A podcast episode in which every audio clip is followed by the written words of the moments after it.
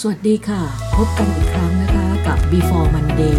ประจำวันอาทิตย์ที่ 21 มิถุนายนสำหรับวันนี้ก็อยากจะมาสรุปประเด็นที่น่าสนใจจากงานสัมมนาออนไลน์ในสัปดาห์ที่ผ่านมา ทั้งจาก KPMG ซึ่งเป็นบริษัทให้คำปรึกษา แล้วก็ให้บริการด้านการเงินภาษี ตรวจสอบบัญชีขนาดใหญ่มีเครือข่ายทั่วโลกกว่าร้อย 47 ประเทศนะคะ แล้วก็บางส่วนจากงาน Thailand Tourism Forum 2020 เป็น Special Edition ชื่อว่า Bangkok Edition นะคะ ที่เขาวิเคราะห์สถานการณ์ธุรกิจท่องเที่ยว โดยเฉพาะโรงแรมในกรุงเทพมหานคร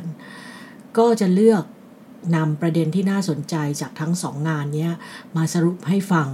ว่ามีอะไรบ้างนะคะ เรามาไล่เรียงประเด็นต่างๆ แล้วก็ข้อที่จริงกันเลยดีกว่า เริ่มจากภาพรวมที่สะท้อนมาจากสำนักงาน KPMG ในประเทศจีนที่เขาไปทำการสำรวจแล้วก็รวบรวมมานะคะทำไมถึงต้องเป็นจีน เพราะจีนเป็นประเทศแรกที่เกิดการระบาดของโควิดนะคะ KPMG ก็ไปทำสำรวจผลกระทบต่อผู้บริโภคแล้วก็ธุรกิจต่างๆนะคะเขามองว่า 4 ระยะของโควิดที่ผ่านมา หรือ 4 เฟสนะคะที่ที่สะท้อนอปฏิกิริยาของผู้บริโภคแล้วก็ตลาดนะคะที่มีต่อโควิดเนี่ยแบ่งเป็นเป็น4เฟสนะคะระยะที่ 1 ก็คือช่วง 4-8 สัปดาห์แรก เป็นเหมือนเรียกว่าได้เป็น reaction หรือปฏิกิริยาตอบสนองกับกับสิ่งที่มันเกิดขึ้นนะคะ ระยะที่ 2 ก็คือช่วงปัจจุบันนี่แหละนี่คือช่วงช่วงระยะปัจจุบัน เป็นช่วงที่ตอบโต้ด้วยมาตรการต่างๆ เราตอบโต้ยังไงก็คือเรามีมาตรการดูแลเรื่องความสะอาดอย่างเข้มข้นนะคะป้องกันอย่างเข้มข้นนะคะระยะที่ 2 ก็เป็น resilient นะคะระยะที่ 3 เป็นช่วงฟื้นตัวนะคะหรือ recovery ระยะนี้ก็จะอยู่ในช่วง 6 ถึง 12 เดือนต่อไป นะคะ ถึงจะเป็นช่วงฟื้นตัว และระยะสุดท้ายก็คือช่วง 12 ถึง 24 เดือนข้างหน้า เขาเรียกว่าเป็นช่วง new reality นี่ ความจริงใหม่ที่เราจะต้องเผชิญนะคะ ตอนนี้เรายังอยู่ในช่วงระยะที่2นะคะกำลังจะเข้าสู่การฟื้นตัวนะคะ แต่จะฟื้นตัวได้หรือไม่ได้เนี่ยก็ขึ้นอยู่กับว่าเราสกัด second wave ของโควิดได้หรือเปล่านะคะ ถ้าเราสกัดได้ก็จะเข้าสู่การฟื้นตัวนะคะ แล้วก็ผ่านไปอีกหนึ่งปีถึงจะเจอกับ new reality นะคะ นอกจากนี้ KPMG เขายังมองว่าสถานการณ์ตลาดในปัจจุบันโดยเฉพาะในส่วนของธุรกิจรีเทลในทวีปเอเชียทั้งหมดเนี่ยกำลังเผชิญอยู่ 6 อย่างนะคะ อย่างแรกก็คือเรื่องสังคมไร้เงินสดผ่านแอปพลิเคชันบนมือถือที่เติบโตอย่างรวดเร็วมาก เพราะอะไร เพราะทุกคนต้องการหลีกเลี่ยงการสัมผัส สัมผัสธนบัตรสัมผัสเหรียญ สัมผัสมือนะคะ เพราะนั้นก็เลยพยายามปรับตัว เปลี่ยนมาใช้การชำระเงินบนแอปพลิเคชัน ที่อยู่บนมือถือกันมากขึ้นนะคะ อย่างที่สองก็คือการเพิ่มขึ้นของดีมานของผลิตภัณฑ์ที่เกี่ยวข้องกับความสะอาด แล้วก็สุขอนามัยในบ้านนะคะแล้วก็ส่วนบุคคลมากขึ้นนะคะทุกคนก็ต้องเอเฝ้าระวังนะคะอย่างที่ 3 ก็คือการเปลี่ยนรูปแบบการช้อปปิ้งที่ไปอยู่บนออนไลน์ หรืออีคอมเมิร์ซมากขึ้นนะคะนอกจากนี้ก็ยังมีความต้องการอาหารที่สามารถเก็บได้นานมากขึ้นนะคะ ราะเพื่อหลีกเลี่ยงกันที่จะต้องออกไปซื้อของหรือต้องสั่งของบ่อยๆ ก็อยากได้อาหารที่มีเชลฟ์ไลฟ์ที่ที่เก็บได้นานขึ้น นอกจากนี้ก็ยังมีดีมานในเรื่อง Delivery ต่างๆ โดยเฉพาะเรื่องอาหารการส่งอาหารที่ต้องสะอาดและปลอดปลอดภัยนะคะ และก็ยังต้องการราคาสินค้าอุปโภคบริโภคที่ ค่อนข้างคงที่นะคะ เพื่อไม่ให้กระทบกับการใช้ชีวิตในแต่ละวันนะคะ ปัญหาต่างๆที่ที่ที่อยู่บนความท้าทายที่ที่พูดมาแล้ว อันเนื่องมาจากการเปลี่ยนแปลงของพฤติกรรมผู้บริโภคเนี่ยทำให้ธุรกิจรีเทลในเอเชียเนี่ยประสบปัญหาในเรื่อง cash flow นะ การบริหารเงินสดของธุรกิจตัวเอง และบางธุรกิจก็ถึงขั้นว่าจะไปต่อได้หรือเปล่านะโดยเฉพาะในธุรกิจร้านอาหารแล้วก็ที่เป็นร้านซื้อมาขายไปประเภทต่างๆ หรือที่เรียกว่า non food retailer นะคะ ก็มีความเสี่ยงนะคะ นอกจากพอพอร้านอาหารพอ non food retailer มีความเสี่ยง แปลว่าอะไร supply chain ของธุรกิจที่เป็นตัวเชื่อมต่อธุรกิจ รีเทลทุกประเภทก็ได้รับผลกระทบต่อเนื่องกันไปหมดนะคะ อันนี้ก็คือความความท้าทายที่ที่เจ้าของธุรกิจหรือผู้ประกอบการเนี่ยจะทำอย่างไรเพื่อที่จะได้ไปต่อนะคะ KPMG ยังบอกว่าแต่ก่อนเวลาเราทำธุรกิจเนี่ย business platform ของเราเนี่ยมันคือการเป็นเจ้าของทรัพย์สินนะคะหรือ ownership of asset นะคะโมเดลธุรกิจเนี่ยก็คือการเป็นเจ้าของทรัพย์สิน แต่ในยุคปัจจุบันเมื่อเกิดโควิดขึ้นแพลตฟอร์ม business platform มันเปลี่ยนรูปแบบไป มันกลายเป็น ownership of access หมายความว่าใคร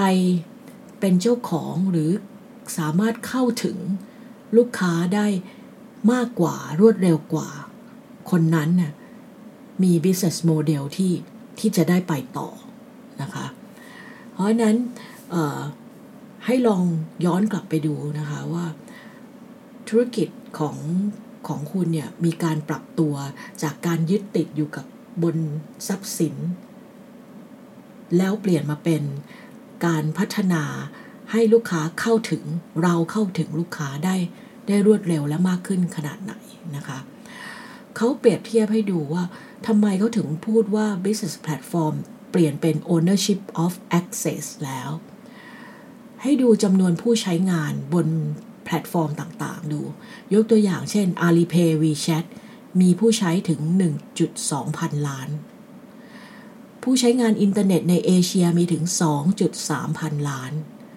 ผู้ใช้งานสมาร์ทโฟนทั่วโลกมีกว่า 3.5 พันล้าน เฉพาะในเมืองจีนมีคนใช้ mobile payment 765 ล้าน userนี่คือตัวอย่างให้เห็นว่าธุรกิจที่ที่ใหญ่และโตด้วยความรวดเร็วเนี่ยมันมาจากการเข้าถึงลูกค้า และลูกค้าเข้าถึงใช้งานง่ายนะคะ มั่นใจในความปลอดภัยนะคะ KPMG บอกว่า จากการสำรวจของเขาเนี่ยสำหรับชาวจีนแล้วเนี่ย destination ที่เขายังอยากเดินทางในปีนี้นะคะ 2020 ก็คือประเทศไทยเป็นอันดับหนึ่ง รองลงมาคือรัสเซียแล้วก็ญี่ปุ่น ส่วนสหรัฐอเมริกาที่ปกติติดอันดับต้นๆนนั้น ปัจจุบันนี่ไม่ติดแม้กระทั่งท็อป 10 นะคะ เพราะ สถานการณ์โควิดในบ้านเขา รวมถึงเรื่องสงครามการค้าหรือเทรดวอร์ระหว่างจีนกับสหรัฐอเมริกา นั่นทำให้สหรัฐไม่ติดแม้กระทั่ง 10 อันดับ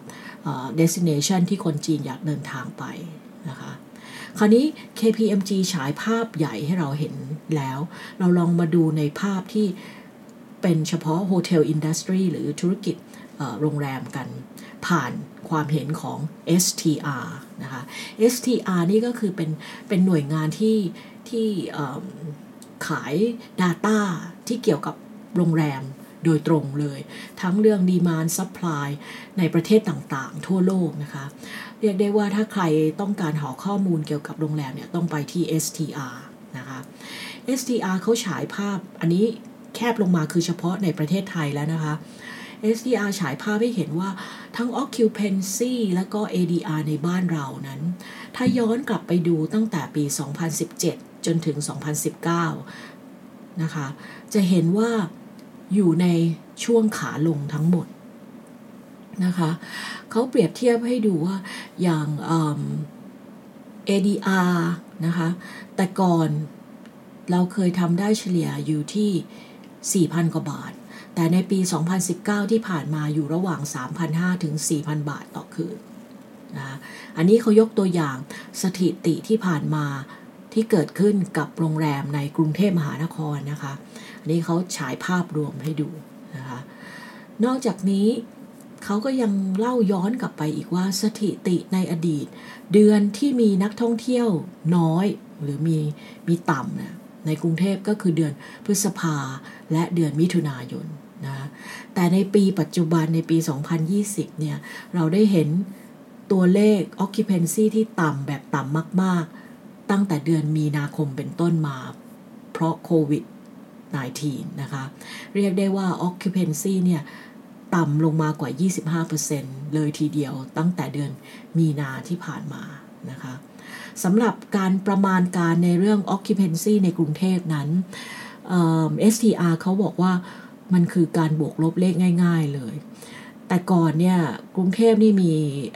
average occupancy หรืออัตราการเข้าพักเฉลี่ยอยู่ที่ 78%นะคะพอเกิดโควิดเนี่ย occupancy ลดลงกว่าเกือบ 50%นะคะ ทีนี้ถ้าเราบอกว่า เราอยากจะกลับไปเท่าเดิมที่เคยเป็นมา แปลว่าเราต้องบวกขึ้นมาอีกอย่างน้อย 40%ถึงจะทำให้ occupancy กลับมาอยู่ใกล้เคียงกับ 60%แต่ดูทรงแล้วเนี่ยสถานการณ์น่าจะกลับมาได้อย่างเก่งก็คือแค่ที่ 50%กว่าต้นๆเท่านั้นเองนะคะ เพราะฉะนั้น STR บอกว่าอะไร ควรเลิกถามได้แล้วว่าเมื่อไหร่ ธุรกิจโรงแรมจะกลับไปเท่ากับปี 2019 นะคะแต่ควรจะพูดว่าเมื่อไหร่จะกลับไปถึงจุดที่ทั้ง owner และโอเปอเรเตอร์พอใจนะคะภายใต้สถานการณ์ปัจจุบันนะคะที่ที่ที่พูดถึง owner กับโอเปอเรเตอร์เพราะว่าสถิติที่ STR รวบรวมเนี่ย ส่วนใหญ่เป็นสถิติที่ได้มาจากโรงแรมที่เป็น hotel chain นะคะ ซึ่งมีอยู่หลาย หลายหลายโรงแรมในกรุงเทพนะคะ เพราะนั้นเขาถึงพูดว่า owner กับ operator owner ก็คือเจ้าของโรงแรม ส่วนโอเปอเรเตอร์ก็คือ chain ต่างๆ ที่เข้ามาบริหารโรงแรม ไม่ว่าจะเป็นแบรนด์อะไรก็ตามนะคะ เพราะฉะนั้นตอกย้ำว่าเลิกเลิกถามได้แล้วว่าเมื่อไหร่จะกลับไปเหมือนปี 2019 ขอให้กลับไปณจุดที่ทั้ง owner และโอเปอเรเตอร์เห็นพ้องต้องกันว่านี่คือจุดที่พอใจ นะคะ แล้วก็เขาก็ยังบอกอีกว่า recovery highlight ของของโรงแรมที่มีจำนวนห้องพักมาก ๆ เนี่ย ก็ต้องเน้นที่ occupancy before ADR นะคะ ก็สรุปทั้งภาพใหญ่ภาพรวมให้เห็นทั้งจาก KPMG แล้วก็ STR นะคะ ก็หวังว่า คุณผู้ฟังจะเห็นเห็นภาพสถานการณ์ที่มันเกิดขึ้น ที่อยู่บนข้อเท็จจริงมากขึ้นนะคะ และตบท้ายตอกย้ำอีกทีก็คือ ปัจจุบันสนามบินในประเทศเราเนี่ย เปิดให้บริการเพียง 58%เท่านั้นนะคะ หรือแค่ 22 แห่งจาก 38 แห่ง แล้วบนที่เปิดให้บริการเนี่ย ถ้าเทียบกับ capacity ที่เคยมีมาเนี่ย เรียกได้ว่า สายการบินเปิดให้บริการเพียง 50%ของ capacity ทั้งหมดเท่านั้นเอง และปัจจุบันก็มีการใช้งาน หมายถึงว่ามีการโอเปเรตจริงๆ เนี่ย ก็คือเพียงแค่ 25-30%เท่านั้น เพราะนั้นเรายังอีกไกลกว่าจะกลับไปสู่สเตจที่ 3 หรือ recovery นะคะ เรายังคงต้องช่วยกันต่อไป อย่าหมดหวัง ต้องสู้กันต่อไปนะคะสำหรับ Before Monday ในสัปดาห์นี้ก็ขอบคุณที่ติดตามรับฟังนะคะ แล้วพบกันใหม่ สวัสดีค่ะ